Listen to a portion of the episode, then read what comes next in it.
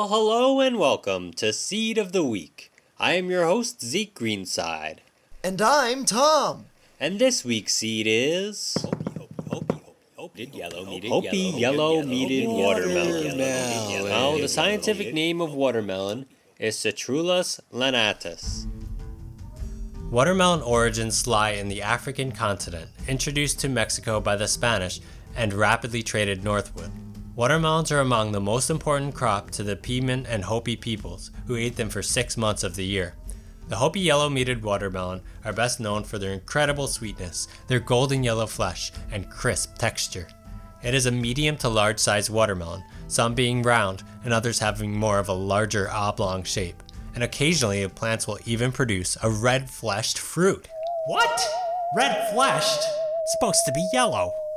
The prolific vines sprawl in all directions and are able to survive the high summer temperatures that are common in the desert environment, but will also grow well in our northern climate once adapted. Adaptation. Adaptation, you know this, the root concept that grew into Darwin's theory of natural selection, referring to the adjustments in the fit between organisms and their environment. Now, adapting a seed in a new environment isn't too hard. Let's go through this step by step. If planting something like a watermelon that already needs a long, warm season to grow, you'll want to plant your seed or transplant as early as possible. Then you can thin your plants out from 1 to 2 feet apart. Watermelon seeds require a minimum soil temperature of 60 degrees Fahrenheit to germinate. Seeds can be started indoors 2 to 3 weeks before planting. Try to grow as many as you can because your plants might not all mature in the new climate. Save the seeds from those fruits that have matured and keep planting those adapted seeds year to year. Sometimes seeds are relatively quick to adapt to a particular climate, and in just a few years, your plants will be more reliable in your new climate. Yay! We adapted it! Yes! We're going to be talking with Clayton Brascoupé about the Hopi yellow meated watermelon. Clayton is a lifelong gardener and farmer. He is one of the founding members of the traditional Native American Farmer Association and has lived in Tesuque, New Mexico for 40 years. Clayton is a Mohawk and Anishinaabe seedkeeper born in the Tuscarora Reservation. I've, I've seen it go by different names. Um, the original seed we got uh, is called Hopi Yellow Meated Watermelon. The flesh is yellow. I don't know if you guys grow those up here. Both with the Hopis and the Pueblo uh, communities down in New Mexico, they, they assumed that watermelon was a, a traditional crop that it was always with them. But it, their origins are out of probably Africa somewheres, maybe northern Africa. It was probably a similar climate in Africa where they originated, where they in, in the uh, southwestern United States. We got that seed from two different sources. One was actually Native Seed Search, and the other one was from some Hopi farmers. We don't grow it every year, but uh, every every so often, when we think we're going to have a, a good year for watermelons, we'll grow it. When you think there's going to be a lot of water? It doesn't need a whole bunch of water, but it has to have consistent water, meaning they don't like to dry up, you know. And uh, but you can give them small amounts of water, and they'll still do good. They like water, and they, they actually prefer um, um, heat. They don't like it too cool. We've done it several different ways.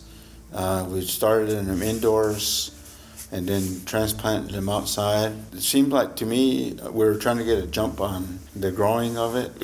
I like direct seeding. I seem to have better luck direct seeding than transplanting.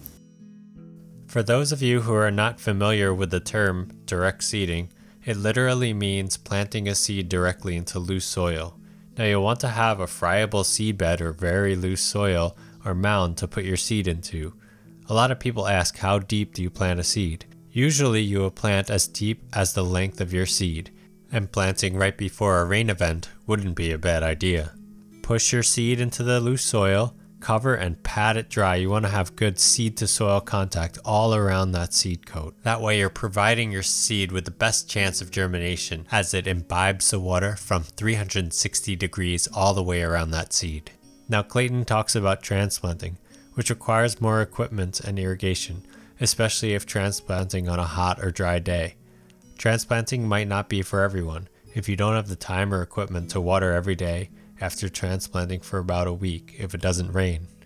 Even if you get them started when you transplant them, they they kind of like uh, they have to acclimate, so they don't really do much for a while, and then they'll kind of like then they'll take It off. was like a week where they're Yeah. just shocked. Just like yeah, and then um, we do all our cultivation or our weeding by hand. So you want that plant to grow pretty rapidly after after it takes off. Once they start fruiting, you know, we just keep checking them. Sometimes I'll turn them a little bit so that they're not sitting on a wet ground all the time. Mm. The other thing we like about it is it tastes good, but also we'll also make juice out of it. Cut the meat out of the, separate the seeds, and I just put them in a blender. You can put a little bit of water, add a little bit of water um, to it. And here's Tom with his own special watermelon juice recipe. If you're interested in making your own watermelon juice, then here's how. This recipe will take around 10 minutes to complete and will create a delicious mixed drink that can serve two. The ingredients you'll need are a watermelon, a lemon, some coconut water, some ice, and some pure maple syrup. You'll also need a knife, a peeler, and a blender. Start by cutting the top off of one of the oval ends of the watermelon and looking down into the watermelon. You should get a general idea of how much rind you'll have to cut off by looking at how much flesh is exposed. Then take your knife and begin slicing off sections of the rind, whittling down to leaving only the flesh left. Don't worry if it doesn't look smooth, the edges should be rough so you don't lose out on any of that delicious flesh. Use a peeler to peel off the remaining rind and then use your knife to cut up the remaining watermelon into cubes. For this recipe, you'll need 3 cups of watermelon cubes, but any extra you end up cutting up can be used as a convenient bite sized snack. You'll then want to juice your lemon and throw both the watermelon cubes and the lemon juice into your blender. Then put 1 half cup coconut water, 1 cup of ice, and 1 tablespoon of pure maple syrup into the blender and puree until smooth. If you want to remove the pulp or can't get your juice perfectly smooth, then filter through a fine mesh sieve and enjoy. But maybe you're wondering what to do with the rinds. Well, that's a good question, Tom. There's an interesting snack that you can make out of watermelon rind, and that is the watermelon pickle. Soak your watermelon rind in salt water overnight, then rinse off with cold water. Heat it up in your Dutch oven with some spices, cloves, sugar, salt. Then you'll can it. It is a delicious and refreshing snack. Just like my old Uncle Abe used to say. Ah, you gotta eat them watermelon rind pickles! Why? You gotta, yeah, because you paid good money for that melon. You gotta use the whole ding dong thing. Alright, Uncle Abe. Yeah, get back to the show already. And now back to our interview with Clayton Brascoupé about the harvest and storage of the Hopi yellow meated watermelon. One of the, one of the primary reasons we do grow it is that it's a good keeper, um, meaning that we can um, we'll select the best ones just before they get too mature. We'll we'll pick them, and what I'll do is um, when I first initially pick them, I'll leave as much of the vine on it as possible. You know, like if it's got if it's on a four foot vine, I'll leave that four foot vine on. I'll cut it, and what I'll do then is I'll take them out, out of the field and I'll put a tarp on the ground. It, just like late late season, so it's getting cooler. isn't hasn't frosted yet. Hmm. It'll season up. It'll harden hmm. the outer shell when you're doing that. Um, not really hard, not like a gourd, but it'll make it a little harder. And we'll usually cover them in the evening. Like I said, there's a big fluctuation between hmm. night and day. Uncover them during the day, expose them, cover them up. If there's any scrapes or bumps or nicks on them, they won't keep as well. But if um, they're pretty clean and they don't have any of those issues, uh, what I'll do is I'll make these little string net bags, real, real coarse bags, nothing real fine. I'll drop those um, watermelons. I'll cut the vine right to at the fruit, put these in the bags, and then we hang them up. Wow, can you imagine that? Hanging watermelon from rope sacks. Amazing.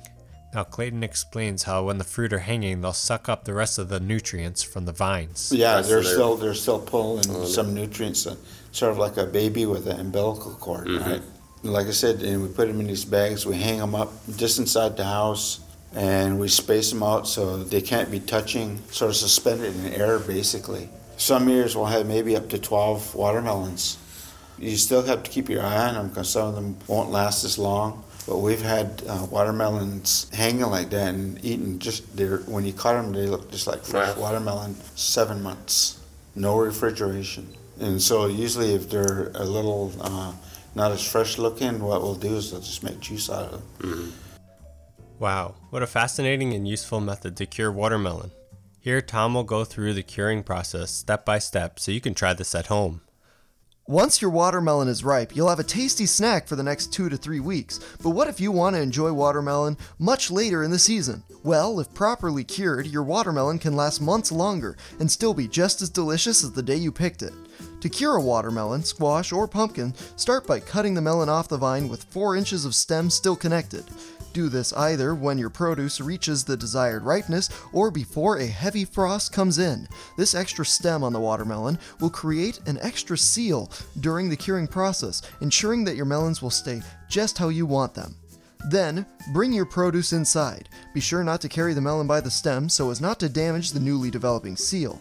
Place the melon in either a greenhouse or on a windowsill and allow your produce to catch a nice tan. Give the top side two weeks and then flip over and give the other side two weeks more. Be sure to eat whatever you're not curing while you wait. Then, once your four weeks are up, wipe them down with a polish of olive oil applied with a cloth to create a moisture tight finish. Then, after that, you can take them to the storage shed and eat as you please. Thanks, Tom. Now back to our interview with Clayton, who is talking about harvesting seed. and then we'll pull the seeds out. But we're cl- we're saving the seeds from the early ones too that we ate fresh. Yeah.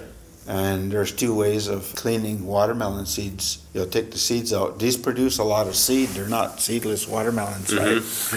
uh, I'd be a little afraid of seedless watermelons, but they have seeds in them. They're usually really dark, big seeds, and you can ferment those in the uh, in the watermelon juice itself. Let them keep for maybe at least a week until they get this um, mold on the top. And actually, what I understand that that does is if there was any plant diseases, that mold will kill it. You pour that off, and then you just wash them, and then you, and then you dry them and uh, label them, and uh, you're ready to go again the next year. So, like I said, what I like about them is they're tasty, they store well, and um, you can keep the seeds year after year after year. So, you know, we just got to source the seeds once, and you know, twenty some years later, you know, Mhm. we're still.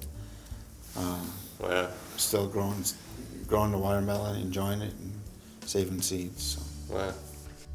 Again, we are very lucky to have Clayton Brascoupé with us, one of the founding members of the Traditional Native American Farmers Association. Clayton was just talking about the wet fermentation method to save seeds. Typically, this is done with tomatoes and cucumbers to remove that gelatinous sac around the seed containing chemicals that inhibit germination. This is not completely necessary for watermelon or squash because they don't have the sac around the seeds, although it might not be a bad idea, as Clayton was saying, it does help kill seed-borne diseases.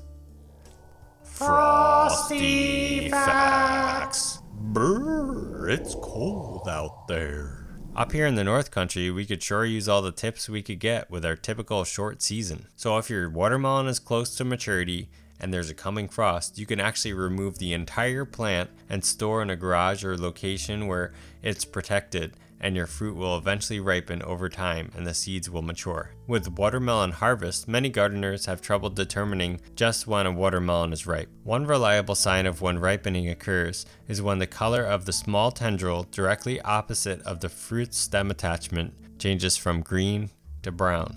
When the watermelon is ready to eat, the seeds are mature, and seeds will stay viable for six years when stored in cool, dark, and dry conditions.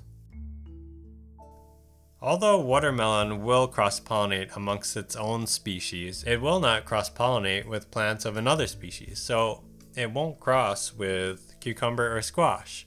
So would it cross with a muskmelon? No, no, no, no, no, Will it cross with a butternut squash? no, no, no, no, no, Will it cross with patty pan? no, no, no, no, no, Will it cross with a mixta?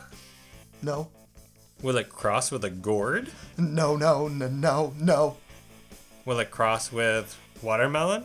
no. Yes! No! Yeah! you ah, got me. Well, that one always gets them. Well, that'll do it for this week's Seed of the Week, the Hopi Yellow Meated Watermelon. And remember, folks, It all starts with a seed.